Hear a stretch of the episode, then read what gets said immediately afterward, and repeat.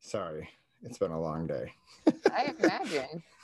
And I get to so uh, we'll get into our thing, but I should. Um, I have a different mic today. Why am I picking it up? It probably sounds all crazy if I pick it up. But I have a mic. I pick it up for the camera, which no one else who's listening to this can see. But I, I so I'm in New York, recording this podcast in the middle of a bunch of other things.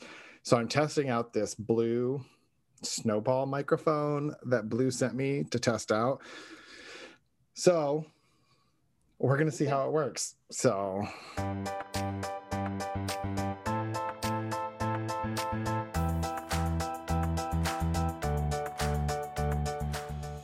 and I checked the mail. Our mail has not come yet today, but I know that you're sending me. yes, a- it should be there. It's you. It, sh- it should be there via UPS. It says it'll be there by the end of the day. So Oh, okay. Well, yeah, I made I made my fiance go check in the rain because I was like, um, well, also today is my birthday, so I'm like, I Oh. get to tell you to do whatever I want. yes, and happy birthday, by the way. Thank you. We we will not ask how old you are. I know better. So we'll just Uh, I think you know how old I am. It doesn't 20 matter. 29 ish. 20, yeah, I've been celebrating my 28th birthday for about eight years. So you, if you Mm. can do math, you can find out. I won't I won't mention who because you know she raised me well, but I know someone who's been celebrating their 29th birthday for a very long time. So I like Well- to go with 28 because it's a little more arbitrary. It's like you're really not trying to. But I'm like I'm sense. well I'm well past my like my early 30s, so it's fine. I'm just like I'm on that I'm officially on that downward descent to 40. so 40's not that bad. I was anyway, I'm older than that, but we'll leave that alone for now. oh, so. you just turned 40. No, I just turned 41 actually. So I turned 40 a while ago, but that's Oh. okay. I remember your 40th birthday when we Yes. were together. So anyway, So, so I have some follow up um because I'm in New York City and I have last week when we talked, I did not have, I had not yet had the opportunity to use the new iPhones. I now have both an iPhone 12 Pro and an iPhone 12 hmm, and so i've been um i've been using those for the last i guess it's been half of a week.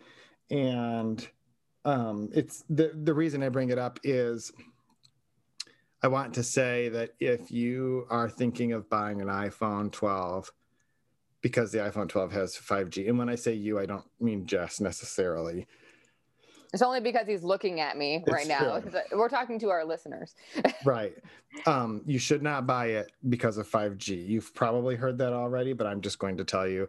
But i will say that if you're able to take advantage of actual 5g it's insane. Yesterday on the way from the airport to my hotel in new york city as we were going through times square i think my phone was at something around like 8 or 900 megabytes per second downloading which is ridiculous and that's not even as fast as you can conceivably get.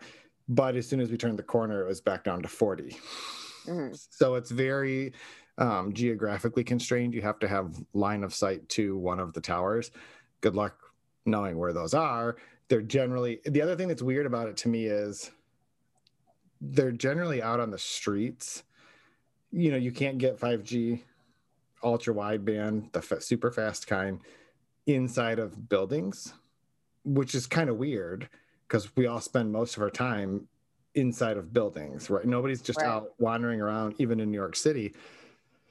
So having super, super fast, and what are you going to do with super fast internet? You're not going to stand out on the street corner to download an entire season of Ted Lasso from Apple TV. I mean, right? I I probably would. you, you, but you have Wi-Fi, right? Right, You don't, you don't need it even faster, and it's not like the the kind of cellular service that you have right now, LTE for almost everyone in America, is more than fast enough to just stream it. So Right, downloading the whole series, all ten episodes in about a minute, which you could conceivably do if you were standing outside underneath a 5G ultra wideband connection mm. point. So what? We're gonna go like out like it, it's yeah. Well, it's yeah. The only way I could see that being helpful, okay, say uh, I'm going on a road trip and I try to remember to download anything I want to watch beforehand while I'm still in Wi-Fi. And if I forgot, but now I'm in 5G, I could download that really quickly and easily without being in Wi-Fi. So, if you happen to be like in a 5G area, where now yeah. again, we should just briefly differentiate.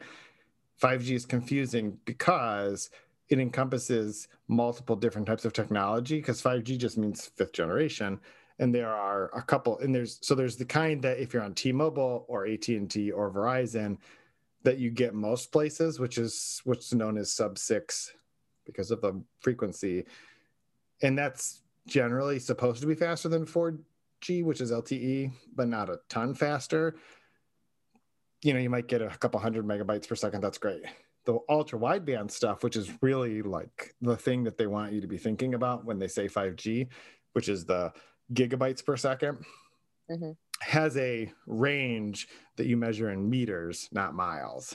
Right. So you have to literally be st- so if you're on a road trip, you're not going to be driving down the street and doing and using right. wideband.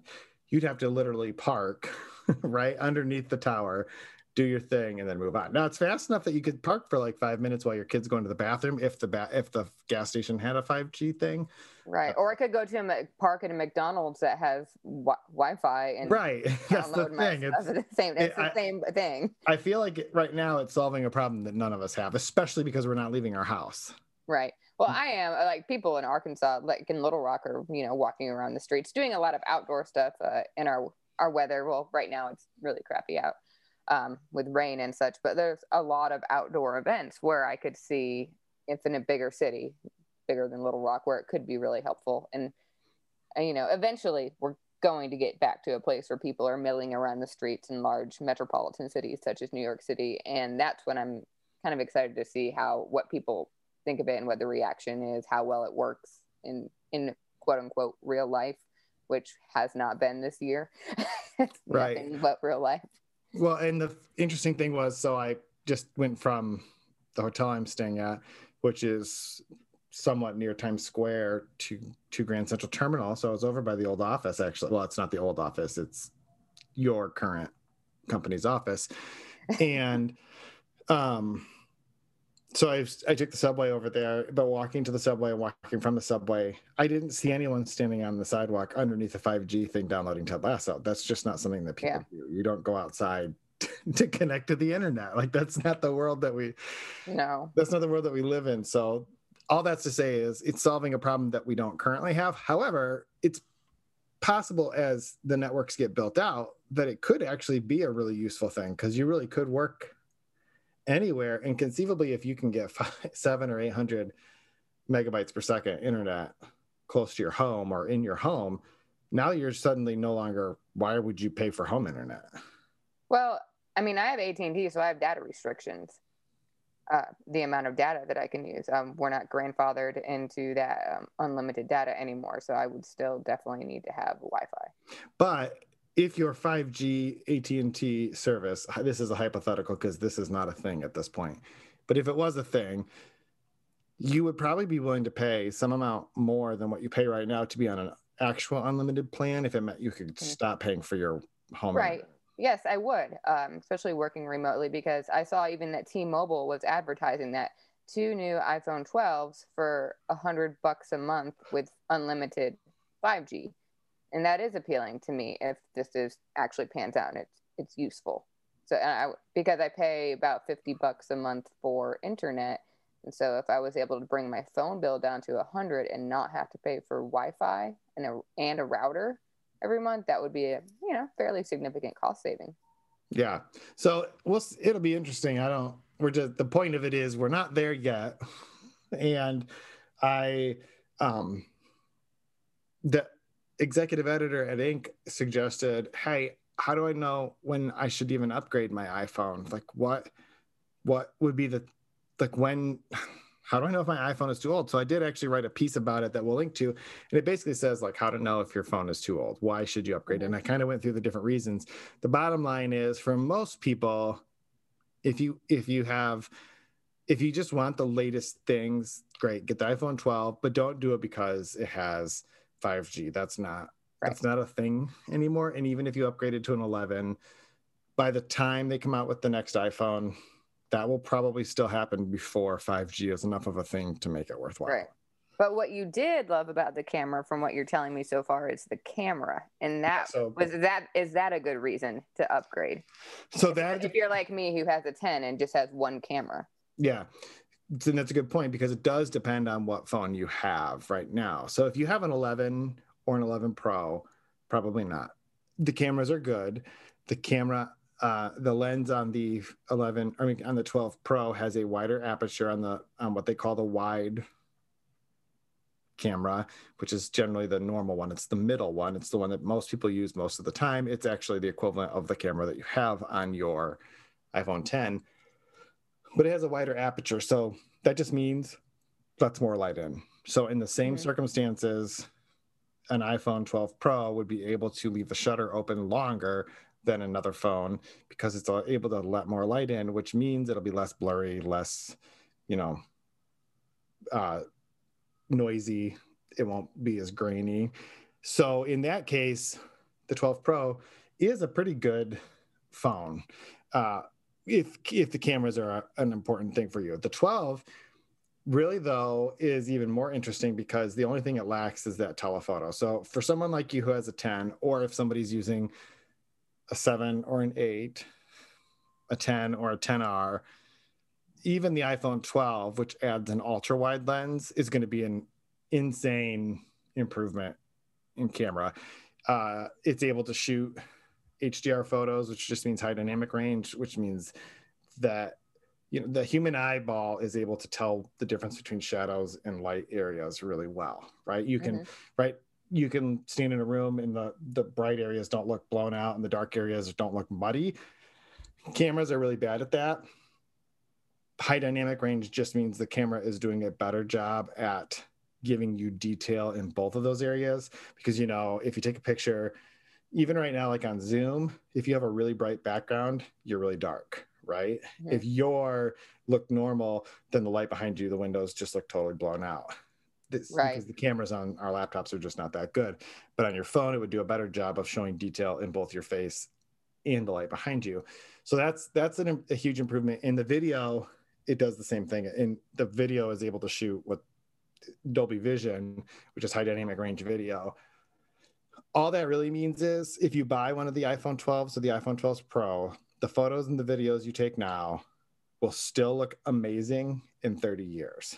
Whereas the photos you took on an iPhone seven years ago are pretty much garbage. They were amazing at the time because it was we it could was take- brand new. yeah, but but these will look incredible on any device you'll ever own. So I'm that- curious to see what it would look like to try to take a selfie because if I ever try to take a selfie, I look like a monster. and or as Ted in the show, Ted Lasso would say, an ussy.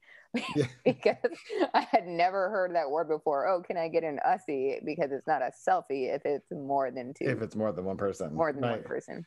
So yeah, I'm I'm glad you mentioned that because the front-facing cameras are actually a lot better too.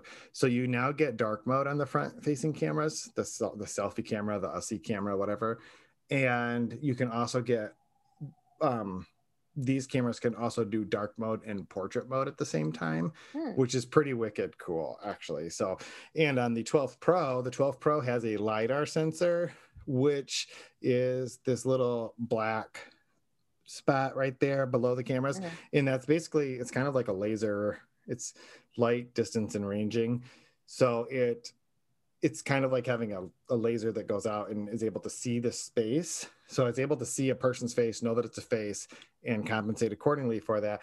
But that means that you can shoot some pretty cool portrait things even in low light. So I think you're one of the only other people I know besides myself that still says wicked cool. it was very wicked cool yeah. So, I say that people make fun of me, so maybe that's just because we're we're, we're in a jive now. But you might have got it from me. Who knows? We can, and if you want to, we can talk about Ted Lasso a little bit since we talked about it on the last episode, and we've made several references to it, and people might be like, "What the heck are they talking about?" Because um, it's pretty new, a new show on Apple Mm-hmm. TV Plus. let's do that and and before we jump to that i was just going to say i'll add a link or i'll post a couple photos so i was at an event this morning for lucid motors that's why i came to new york city was for this electric car i'm not going to say too much about it now because i have to work on a piece and i'm not 100% sure Um, but the side benefit was cars are very cool to photograph. and so, ta- so I showed up with the iPhone 12 and the iPhone 12 Pro as the only camera video stuff. I had a little gimbal and shot video and photos of it. it. And it's actually a really good example of what the cameras can do. So I will post a couple of those photos along with the show notes for this episode so that you yeah. can just Jason a look at did. Jason did send me some a uh, couple pretty wicked cool photos yeah, of they're the very cool of the of the car. It looked uh, pretty sharp. My kids were like, "What is that?" It's a car, kids. Yeah, I know it's a car, but well, I really, really liked cool. the lighting too. The light yeah. that was above the car would like really added some yes. a cool dimension to the picture. So yeah, so let's talk about Ted Lasso. Yes, my new favorite show right now. Uh, do you know when the season two is going to be released? Sometime next year. But I have to ask a question. Was it last week that we talked about it? Yes. So you, so since we talked last week, which is a week ago, you watched the whole thing. Yes, I'm very sedentary. that's fine. It's only 10 episodes, so that's not like that. And they're not that long. No, they're it's a half an hour. So that's only five hours of television. I'm not giving you a hard time. I was just doing the math in my head. I'm like, nope, she because we had been watching an episode. So we used to watch Friends all the time. Oh, yeah, I grew up on that show. But I mean, we used to watch it until like we finished it for the fourth time through the whole series sometime in the winter, maybe last winter. So we've been looking for something else. We had tried to get into This Is Us, which is a great show. I love This Is Us. Oh my but, gosh. but I can't watch it before I go to bed because all I want to do is like check out mentally, and that requires you to think and have feelings, and I don't want to have feelings unless it's laughter. So we started watching this uh, Ted Lasso. We we took a couple weeks, but that's because we would only watch like an episode but you go to bed a lot earlier than I, I do. So I do. So on the weekends, different. we'd watch them for a couple days. So we finished it a week or so ago. You finished it pretty quick. So well, I actually, okay. Well, I actually watched more than. So I started watching it, and I watched like two episodes. Now thought, okay, my fiance Marcus is really gonna like this, so um, I'm gonna stop and I'm willing to start over because we have shows that are our shows that we watch independently and shows that we watch together. I'm like, this is going to be a together show. So I stopped watching and I rewatched the first two episodes with him. And then we finished it um, just the other night. But since it was so late, um, I fell asleep for the last two episodes. So I had to rewatch those. And I was, I guess I was drifting in and out because I remembered some parts. But I think that this show was exactly what 2020 needed. So, because you laughed, it was because it's freaking hilarious and it provided this type of hope that I feel like we all need right now. Because um, Jason Sudeikis, I'm not saying his name right. Sudeikis, yep. Um, he just his character was so great about, you know, really like being resilient and not caring about all the external factors that you can't control. And so, as I told you in my text the other night, um, any show that can make me laugh out loud and like a like a belly laugh that feels so good and cathartic and also make me tear up because it's somewhat it's it was inspirational and it does provide hope especially after i don't want to make any for people who haven't watched it i don't want to ruin anything. After the last episode and how how that ended i, I thought that was going to go a different way actually. Uh, it was just so good and I, I did cry a little bit at the last one and we were always like walking around house um like jamie trent trent trent like baby shark for baby trent and roy um ba- uh, jamie tartt jamie tartt and then roy kent roy kent it's just everything about it was so catchy and like there's so many great one liners in that show. So i think we all needed we this year we all need laughter and we all need hope and ted lasso is a a great buffer to this year. It couldn't have come at a better time. Yeah, and my take on the show really was that it proves that optimism is a superpower. Mm-hmm. That being optimistic about situations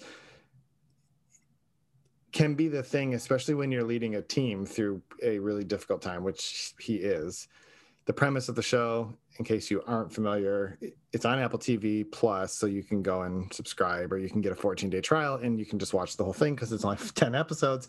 And then if you hate everything else, you could cancel it. I'm not trying to sell you Apple TV Plus. I am trying to sell you on Ted Lasso, but he is a. It's based on a commercial from 2013, a character where he's an uh, American football coach who goes to the English Premier League to coach, to manage, excuse me, a football club, but he doesn't know anything about what we call soccer, right? And they call football, and it's football. hilarious. Football. he's it's hilarious, but at every turn there are. I mean, the the team isn't great I'm not going to, I don't want to give away too many things, but it's, it, it's a tough situation.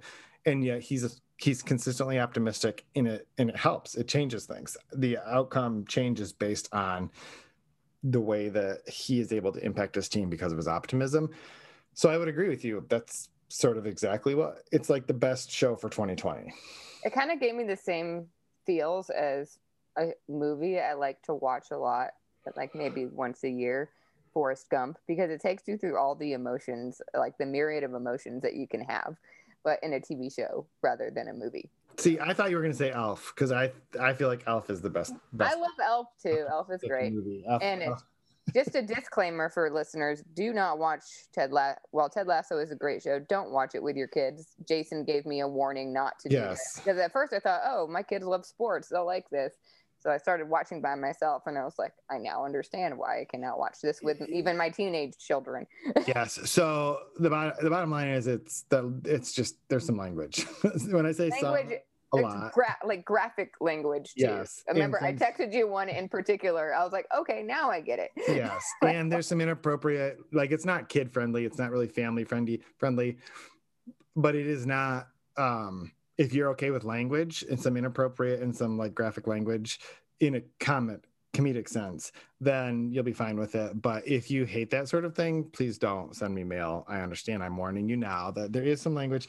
Um, we, I, I tried to recommend it to my parents, and my wife was like, "You can't recommend that show to your parents. We, oh, can't, gosh. we can't let if they start watching it and they know that we watch it. I'm like, we're grown-ups it's okay at this point but i recommended it to my dad because i knew he would love it and to my brother because i knew he he said he'd heard of it and he has apple tv plus too i just went ahead and subscribed it's five dollars a month and i know not everyone has five dollars a month but it was pretty for me i'm like whatever i spend more on other yeah. subscriptions than that than that and I'll, if i don't find anything else i like then i'll i'll cancel it but I don't have also I don't have cable, so I do Hulu, Netflix, and Apple TV, and that's way less than what cable would cost me anyway.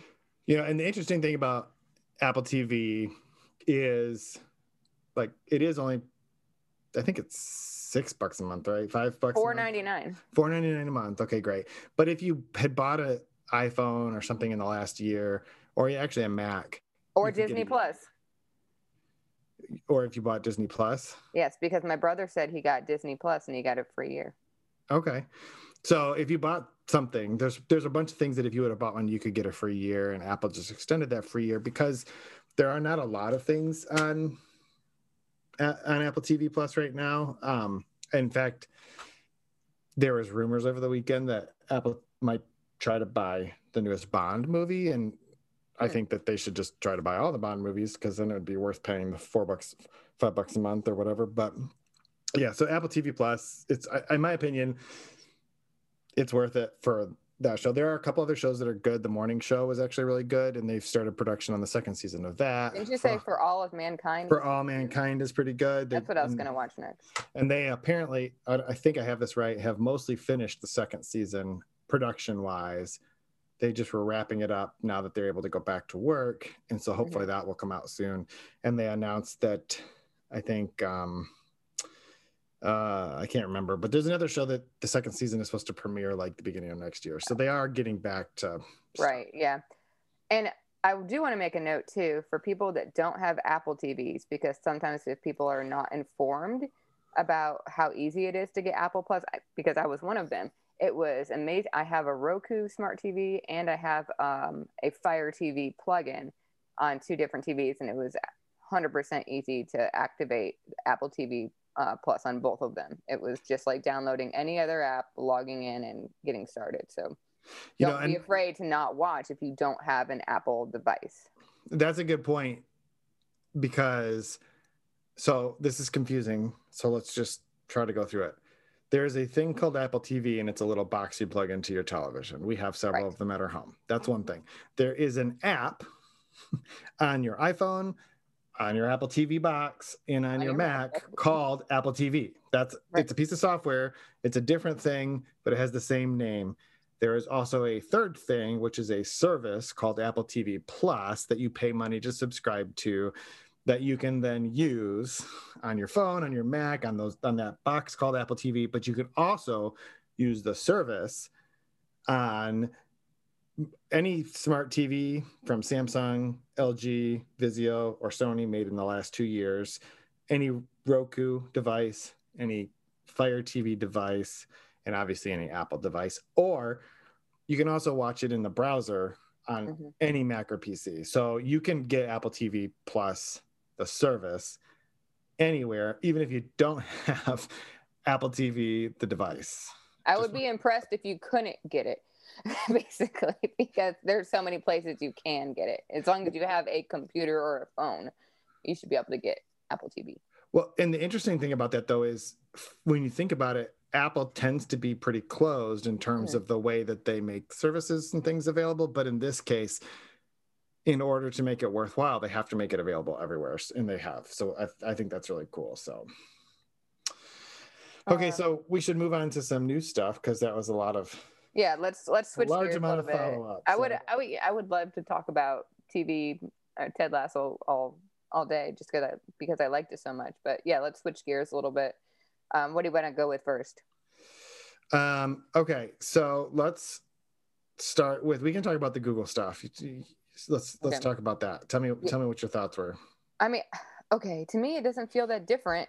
So Uh, let's tell people what we're talking about first. Okay, so Google, the G Suite became Google Workspace, which to me just feels like a rebrand. I haven't played with any of new the new features to really understand. I know that for um, for w- where I work, the rebrand was a big deal because they're um, they work with my company, uh, so we had to do a whole rebranding thing for a lot of our articles. Um, I've noticed my icons have changed for my calendar and my uh, my Gmail, any Google product I use, and apparently it's supposed to be more AI powered, but I'm not sure yet. I just haven't explored it enough yet, and I was actually trying to read about it a little bit today, and I'm I'm still not sure what is so different. And you probably know more about this than me because you are you stayed two steps ahead of everything. So, what are your thoughts? Well, so I was just pulling it up. So I because I okay, so I have this. It's it's an unwritten rule that I have for myself. Maybe it's a goal, not a rule. I'm not really sure. But my goal slash rule is that anytime that anyone ever asks me a tech related question, I want to have already written an article about it. Yes, no, you've told me this rule. and that, and this is true in this case. So back on it was October seventh. I'll put a link. I did actually write about this. And there's really two things that sort of happened at the same time. The first is they rebranded G Suite as Google Workspace and changed all the icons, logos, which by the way, people are not happy about because now they all look basically exactly the same.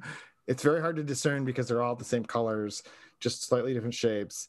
And it's kind of a nightmare on that part of it. And but that's the branding part of it is aside.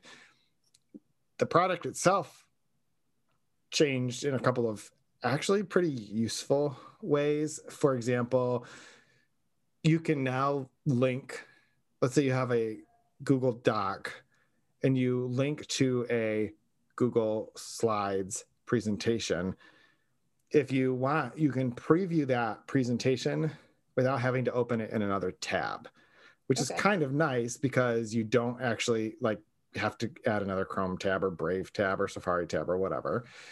You can also launch a group chat from within a document. So That's cool. Let's I say did there's not know that. three people who are all you know the little bubble faces up at the top Mm-hmm. working on something you can sort of chat with all of them to actually have a conversation about the document instead of say going to slack or something like that so that's pretty cool Are you talking about like a voice chat conversation or just like a chat stream? so yes you could either essentially Okay. because google has products for both of those things also let's say you're in a chat, as in a, a messaging chat, like you might be doing in Slack, but let's say you're using um, Google Meet for that. Mm-hmm. You can actually, from that group chat, start a document that you all are sharing right there in in your chat, so you don't have to like it. So it's really built around some collaboration. It'll also let you at mention people, you know, and it'll mm-hmm. show you like their contact information and different things. So it's it's really adding. So G Suite was already. I don't think anybody would argue with this. G Suite was already better at collaboration than Microsoft Office, for example, right? Mm-hmm. Because you can all be working on the same document in real time. You don't have to save it and email it file to people, and it fixed all those things. Now they're just making it even easier to collaborate, and and so I, I think it's pretty cool. Did they need to change the name? I, I don't think so. Did they need to change the logos? Definitely not. but I think the reason that they companies do that is so that there's this very obvious cue hey this is different right? Right. And we I did something new. and they're trying to stay more modern. Like if you think about the the gmail uh, logo whole thing it's kind of a little bit outdated you know it looks kind of you know yahoo excite.com you know looking. So i don't the the logos haven't really bothered me but i know where my stuff is so uh, that actually hasn't popped up for me. Like right now, I'm looking at the mail logo and the calendar logo, and they're very different. I mean, yes. the color scheme is kind of the same, but they're different. It's easy for me to differentiate. So, but here's the thing they aren't better no necessarily than what was there before um which means why did you change them yeah the mail one is particularly atrocious to me Ugh. because it's just like looks like an M with colors, their color scheme. Yes. In in fairness, the old okay, in fairness, Google's design language is not my favorite thing. I've said this before that generally my rule is that friends don't let friends use Gmail because it's such an ugly interface overall. That's just my own opinion. I know that there are so many people who don't agree. I think there are two types of people in the world. There are people who have like a sense of design and a sense of taste and a sense of whatever. And then there are people who use Gmail and think it looks good. Well, we'll have to have an offline discussion about that. I'm just, I'm just, I'm just saying that that's. I, but I also hate email. I hate, but I look, I work for a Slack centered company, but I just, I don't like email. Well, and I don't mind email. I just don't like the interface of the Gmail web experience or the app for that matter. So I, I, I don't mind using Gmail. I have no problem with Gmail as a service. Like we all use Gmail. I mean, come on. But I would just prefer to connect, you know, to a to a different mail app. Interesting. So I do think it make uh, the whole um, collaboration features and being able to chat in a document create a, a, stream, whatever, it makes me wonder if that is going to compete with things like Zoom and Slack because you can do it all in one place rather than having to have external programs that you use. Well, and definitely that's one of the things Google's trying to do. Google has never done a very good job of chat products. It's, I mean, it's had Google Hangouts and Google Hangouts Meet and Google Hangouts Chat and now Google Meet. It's so it's confusing and you'd be forgiven if you have no idea like that some of these things even exist mm-hmm. um because you can do all of them from gmail you can like be in gmail and you can start a chat or you can start a video meeting with people like from gmail why would you do that from gmail well there are some like legitimate reasons because you'd be like oh i'm i just got this email from this person why don't we just have a meeting i can click here and do that but like instinctively we are so used to um normally i would just email them a zoom link right and then we would jump mm-hmm. on zoom or i would drop them a message in Slack. And Google wants to make all of those things in the same place. And the reason that they're using Gmail to do that is Gmail is where we all spend all of our time if you have to use email. Right. It'll be interesting to see how that unfolds and if make, maybe we start using Google Meet more, Google Chat, whatever. I just don't want one more place for to have to go to things. So it, right. if, if that is going to become a central place, something else has to be eliminated because I'm done using more systems for more things. Right. More so, Sorry, go ahead. No, I'm just I I would be against it if we still had to keep another if we didn't eliminate something else. And where I work, Slack is never is not going to be eliminated. Zoom, I don't think so. So we just have to see. I we I don't think we'd be early adopters of changing uh, how we do things, but yeah, and if you have something that works, it would be it doesn't make a whole lot of sense to try to make a change that big so everybody has to get used to something new because that just slows down.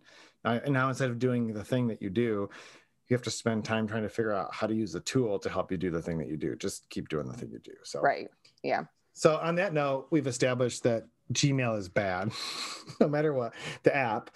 I want to talk about what some of our favorite apps are in terms of quote productivity and i'm mostly thinking about um, apps that you use in ios 14 although most of them if you're still using ios 13 you can use as well but i was started working on a piece i haven't published it yet and so i'm i'm just thinking through like what are some of the very best apps that people should know about and I don't know if you have some of those favorites. I'm happy to talk about some of them, but I like knowing here are some things that people have found really valuable and so i like talking about that. So i thought it would be kind of a nice especially because a lot of people who might be listening to this are having to figure out all these things on their own. They don't have a company maybe that says here's your device and here's all the apps you need. It's like i got to figure out mm-hmm. the system on my own. So i'm curious what are some of the things that you have? And I, and I have a list as well. We might want to start with your list. I don't all use right. a lot of apps on my phone like for work productivity. I I use Slack, obviously, um, on my phone, and I use Google Calendar pretty extensively on my phone. If I'm not physically at my desk at that moment, those are very, I find those very easy to use. But I, work wise, I'm pretty Mac centric. so your, your, you, you would probably say that for quote work, 80 to 9 maybe 90% of your time is spent on your macbook air. Is that true? Yes. Okay and so the phone is more of a personal thing. Usually i mean if i have to go run an errand or if i'm not there like i'll definitely use slack to respond to things. I'll even i'll use google docs on my phone to make some edits or look at comments and things like that but i much prefer to be in my computer for work and I don't use a task like I know you use Google. No, it's not Google Things. You just use Things as a task management tool. I don't use a task management tool on my phone. I another thing we were thinking about talking about was the digital divide between pen and paper and using digital products. But I, I, I just keep that on paper. It's one thing I I've tried to use different things. I've used one Microsoft OneNote. I've used. Um, Be I've careful. Used, there are people who really, really, really like OneNote. So I've used. Um, I'm not um, one of them. yeah. What's the one with the green uh, icon? You talking about Evernote? Yeah, Evernote. I've used that before, but just something about having things on paper still resonates with me. Maybe I, I'm, I'm I really am getting a little old school. So okay, so this will be fun. Maybe not. Maybe not for anyone else but me. Um, because I probably spend 40% of the time that I'm quote working is probably maybe not quite 40, maybe 30. A third of my time that I'm quote working is on my phone. Mm. And probably of the, let's say, other 70%, 40% of that is probably on my iPad Pro and then the other 30% is either on my MacBook Pro or my iMac. So um, I use my phone for all email, almost all of my email, and I like Spark for that, just in case people are curious. I've talked about Spark before. Mm-hmm. Um, and the thing I like about Spark the best is two things really.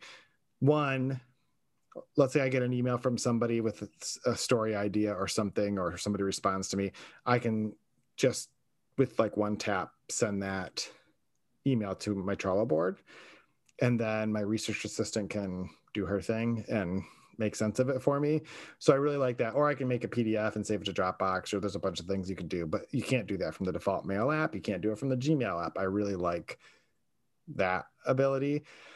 Um, I'm just looking at the home screen of my phone right now. So Dropbox is a big, huge one for me. I use Dropbox for mm. everything. I use it on all my devices Um, I know I know people use Google Drive. I have a Google Drive. I use it for storing Google Photos because it's basically my backup of my. I I do the same thing for photos. Everything Yeah. is automatically backed up to my Right. Google Photos. So that's like my second version. I also it has a little bit of a benefit to me because I often will review Android phones and then they also sync to the Google Photo library. So then I have all of them in one place. Um, and but Dropbox for me is it's just I have everything in there. I have a two terabyte Dropbox and it's about it's almost half full because I store literally all my documents, all of our podcast episodes, all of the source files, all of the logic files, and all of the final files. They're all stored in Dropbox. And I love that in iOS 14, I'm going to show Jess, but I don't know if you can see that or not, but the widget has you like you can one tap scan a document and it'll open up the camera in Dropbox and just scan a document for you. Like I I, I scan documents like. Dropbox all the time and just throw them away. And now I have a PDF of it instead, and it's Mhm. just saved in Dropbox. And then there's also a widget. I don't know if you probably can't see that; it's too bright. But there's a widget that allows you to um, say show your starred Dropbox files and folders. So like I have a starred 29 steps, so I can just one click access the the um the podcast folder, for example, in Dropbox. Nice. So I love Dropbox. I I use it for sharing. That's how you send me your side of the recordings after the like. It's just Mhm. that one's kind of a deal deal breaker for me. Um, Slack. I hate Slack. You have to use Slack. Everybody uses Slack.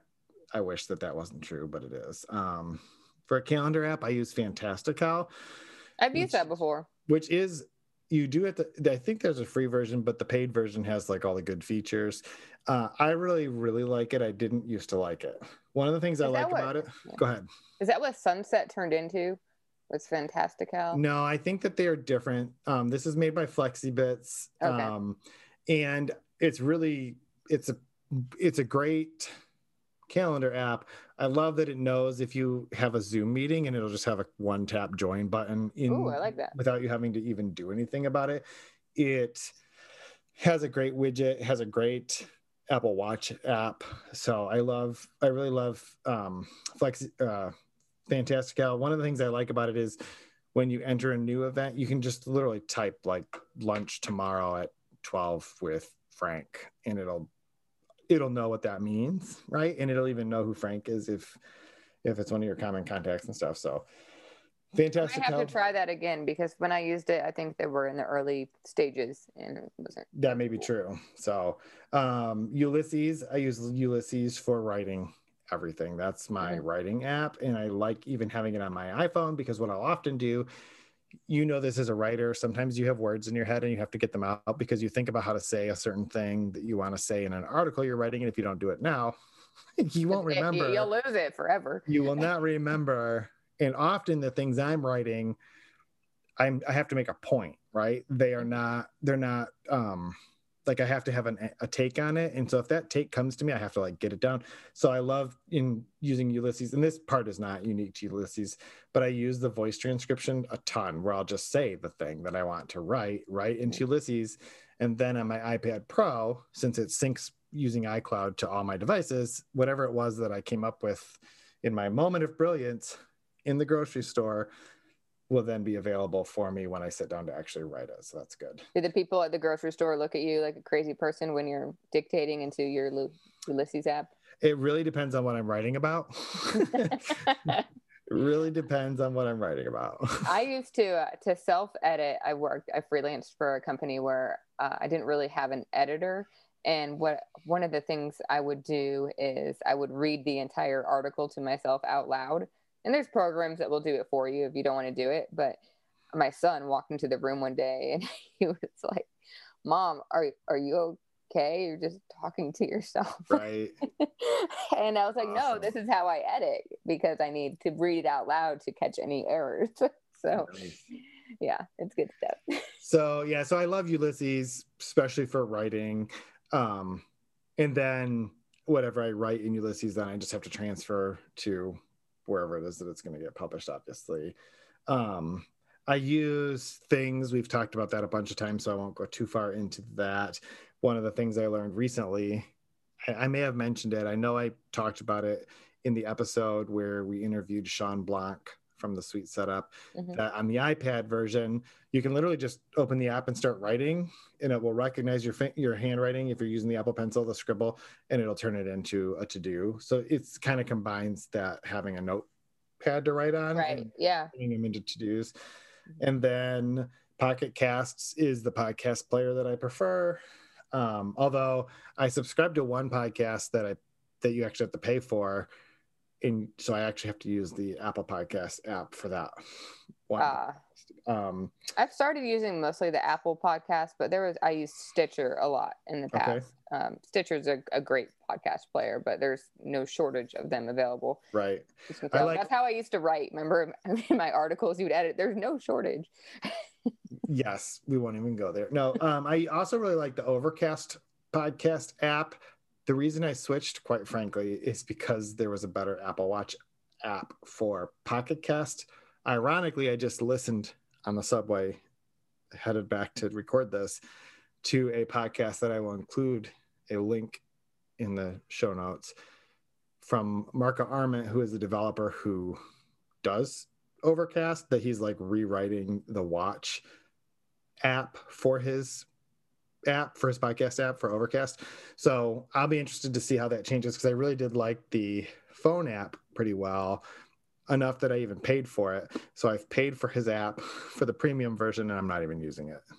Well, good for him. But but there you go. He, he's got my 10 bucks or whatever it is.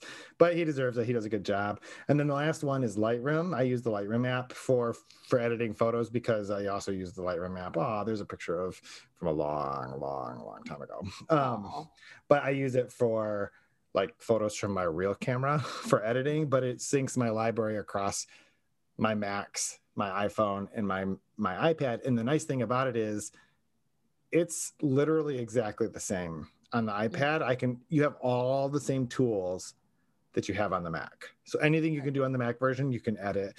But I love being able to use the pencil to do that. So that's kind of nice. So That is cool when you mentioned that. It this just this conversation made me think about remember when we just saved all of our documents to an actual hard drive versus now everything being I mean, for the large majority, Right. everything being on the cloud. It's insane. Like I there's no way I could have everything I needed on my computer if I just had to store it on my my MacBook Air.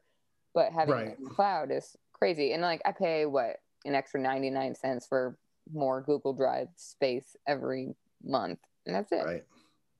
Anyway, that was that was just a takeaway I thought I had about that because I remember back in the day in my Microsoft Encarta ob- obsession when I used to just like save everything to the desktop. And I know some people still do that because I'll be on Zoom sometimes and then you can see their screen and you just see all the icons over Uh, desktop. Do you do But- that? I can't talk to people like that. I can't be Okay. friend. I can't I be friends. Okay, well, all right, then we do have something in common because I don't do that either, and it blows my mind when I see that on people's desktops. I'm like, how do you live? But that's how people look at my phone. They're like, they look at all my notifications, and they're like, how do you live like that? Especially on days like today, which is my birthday, so my friends and family are, you know, blowing up my phone and whatever. Um, it's just like, how do you deal with that many little red notifications? Oh, Yeah, it gives me anxiety just thinking about people's desktops with stuff all over. I just, I don't know why, but I, I can't handle that. I have on my desktop, on my Mac right here, four folders. I have, well, not four folders. There's the hard drive icon, there is a Dropbox icon, a Google Drive icon, and then there is a shortcut to a folder within the Dropbox for the podcast because I'm frequently going in and out of that Okay. one. So that's it. And I will save things to the desktop, but they have to go somewhere mhm. I can't handle. And even screenshots, there's a cool feature in Dropbox that it will take all your screenshots and put them in a folder called screenshots. Because I take Oh, a lot of screenshots for articles and stuff, Mhm. but I don't want them all over my desktop. So they go straight into that folder. Um, but you said something interesting. So, like, I have my MacBook Pro, this 13 inch one, has a two terabyte hard drive. I didn't get the four terabyte, I got the two terabyte hard drive. But I don't save hardly anything locally on it other than Mhm. apps. I save everything in Dropbox, and that's one of the things I really like about it. And it's not exclusive. I'm not saying that this is entirely unique to Dropbox, but I really like how the Smart Sync feature shows me everything in my Dropbox, but it only downloads the things I either need or the things I tell it, no, I want a copy of this actually stored locally. So if I'm working on a podcast, all of those files are saved on the hard drive in my Dropbox. As soon as we publish that episode, I change that and they just are in the cloud because I don't need them on my computer anymore. But if the instant I want them, it'll just download them back to my computer. But it, it but it's transparent. They're they look like they're all there mm-hmm. right? I can see them, I can click to open them. It just takes it a second to download them. But for most things, it's a great. yeah, it's like when I uh, when I put my recording yep. after we after we finish up, and I'll drop it into Dropbox, and then delete it off my computer because I don't want it up on there taking up any right. space. So right. It's yeah, it's a it's a brave brave new world. So book.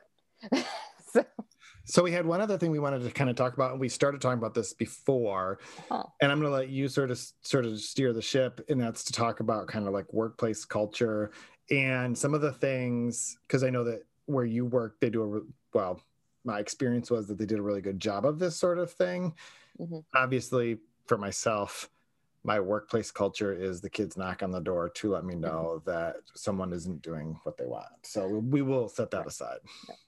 And I think that actually, let's table this for later, but let's talk more about gig economy a little bit on a different episode since that's sure. becoming a big thing uh, with the you know the current world we're living in. But workplace culture, this is a huge thing to me. Actually, I'd never told you this, I don't think, but in my master's program, I wrote about this a lot. Um, my master's is in public administration, which I use none of. Anyway, so the work you do every day is the work you do. You can enjoy your work. You can enjoy, like, I enjoy writing, but if I worked with people I didn't enjoy working with and that weren't supportive and I didn't feel like we were part of a team, that would completely disrupt how I enjoyed the work that I did, if that really makes sense. Like, I wouldn't enjoy the writing. I wouldn't be as good of a writer because I didn't have people that, um, like, surrounded by people that actually care about what we're doing. And I'm not doing the best job explaining this, but I would argue, I would argue that the the people you work with is just as or more important than the work that you do. If you don't like the people and trust the people that you work with and collaborate on a daily basis, everyone's work suffers. So creating an intentional culture, I think, is something a lot of companies miss out on. Like um, where I work, I've had the best remote culture I've ever experienced, and I've had a few. Uh, I had one where I worked remote where everyone, it was most people in the office and all the community engagement managers, which was what I did, uh, were kind of like, we felt like we were never in the loop with anything. We didn't use Slack. We only had phone calls. We didn't do video calls. And we never knew what was going on. Uh, it's completely 180 difference from where I work now is everyone supports each other. Like the people who I work with, they know uh, they care about my freaking animals. They, my cat had to have surgery, and someone would keep asking, you know, how is Sparky doing? You know, and I, without me even prompting, they know my kids' names. They like, um, I'm on our culture committee now, and my daughter Savannah, like, she helped me like through a whole culture event as we did a tour of my house. You know, those things, those little things matter, especially when we are so isolated right now, and are we're isolated in our homes largely and I think human connection matters. And if you have a great work culture, people produce their best work when they're happy at work. I don't know if you've ever read any of Shawn Achor's work with the Happiness mm. Advantage. Actually, um, when I worked at the National MS Society, I got to see him in person at one of our summits. And his book is all about how being happy at work makes your organization thrive and we can um, we can link to him in the show notes too. Mm-hmm. He's got some really interesting research and um, a lot of a lot of cool stuff. But that's my mo on culture. I think for a lot of companies, it's just these core values they slap up on the wall and then they never think about them again. But I think it's vital and crucial that your company actually lives by your core values and you know keeps a, a keen eye on the vision and mission to work together. So, what are like what are a couple you said you're on the culture committee but mm-hmm. what are a couple of the like practical things that where you work that they do to so and just tiny bit of context for people listening i think it's still true you can tell me if this is not correct that everyone right now in your company is remote but that normally, like if this was not a pandemic, there's like 40 people who work in Midtown New York, and Well, it's like 15 now. Okay, so all right, but then the rest, you know, 80 percent of the company was always remote. I, I just wanted to clear that up. Like the company was built on the idea that it was going to have remote hmm people. Right. And we would get rid of our office if we could. Our CEO has made that clear, but we're going to leave. Uh, so what? What's the? qu- Let me tease. The question is, what are some of the things that you, that that you guys do, like specific things to try to build For that culture. Yeah. Yeah, um, great question. So we do some things. We do social hours or whatever. Like this Friday, we're coming to the all company in costume. you know, something simple like that. We did, and I was so proud of this because it was my idea and people voted for it. We got a F- FSB World Tour, which was hosted by Travel Carrots. I don't know if we can. so, We'll have to save that for another time, but yeah. yeah, we may. Okay, so we did like a world tour, and actually, our CEO even got on there, and he did um he did a whole presentation of his city in New Jersey, and then we had someone else that did a video of something else, and then we had someone else just um our C CFO CRO our chief revenue officer uh, she did a um no she was just there she didn't present um, I showed people around my house. Um, other people just did some really interesting things, and it helped us feel, I think, more connected because we don't Mhm. see each other on a daily basis. By this point, I mean, I've met you once in person. At this Right. point, getting on a Zoom call with you I, or anyone that I work with, it feels like real life. You know, Mhm. it doesn't feel like once you do it so much, it doesn't feel like, oh, I don't, I feel like I genuinely know you as a person and I don't, I've met you once in my life.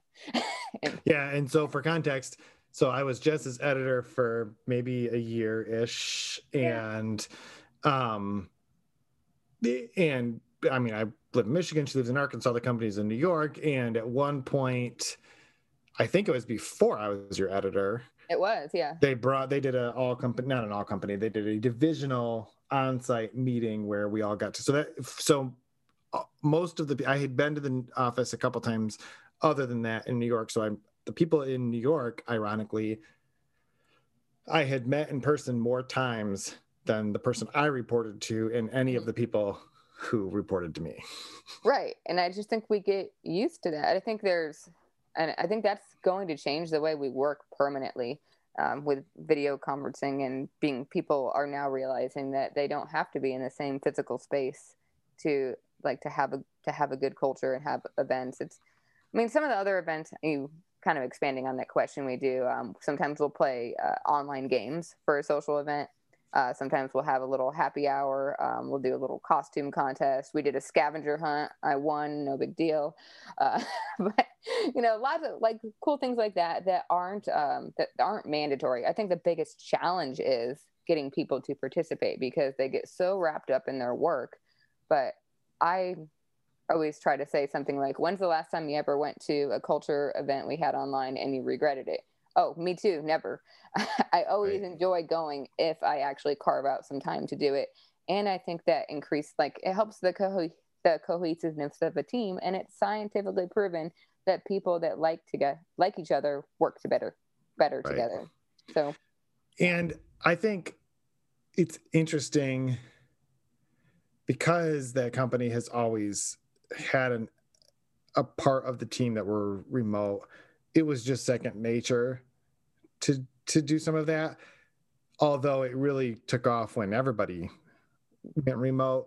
I think that it might be true for companies that people are used to like working in an office together and then they go home that the like the virtual cocktail hour things Mm. i wonder how long i think that starts to feel old pretty quick but i think because it's a part of the culture like i guess what i'm trying to say is the culture at the company that you work at makes it possible to do those types of things that Mm. rebuild that reinforce the culture. They didn't determine the culture in the first place because they can't right? If your culture doesn't include that sort of connection those things feel awkward and weird And I think it's a really important thing for companies that are remote right now that aren't usually remote to take note of.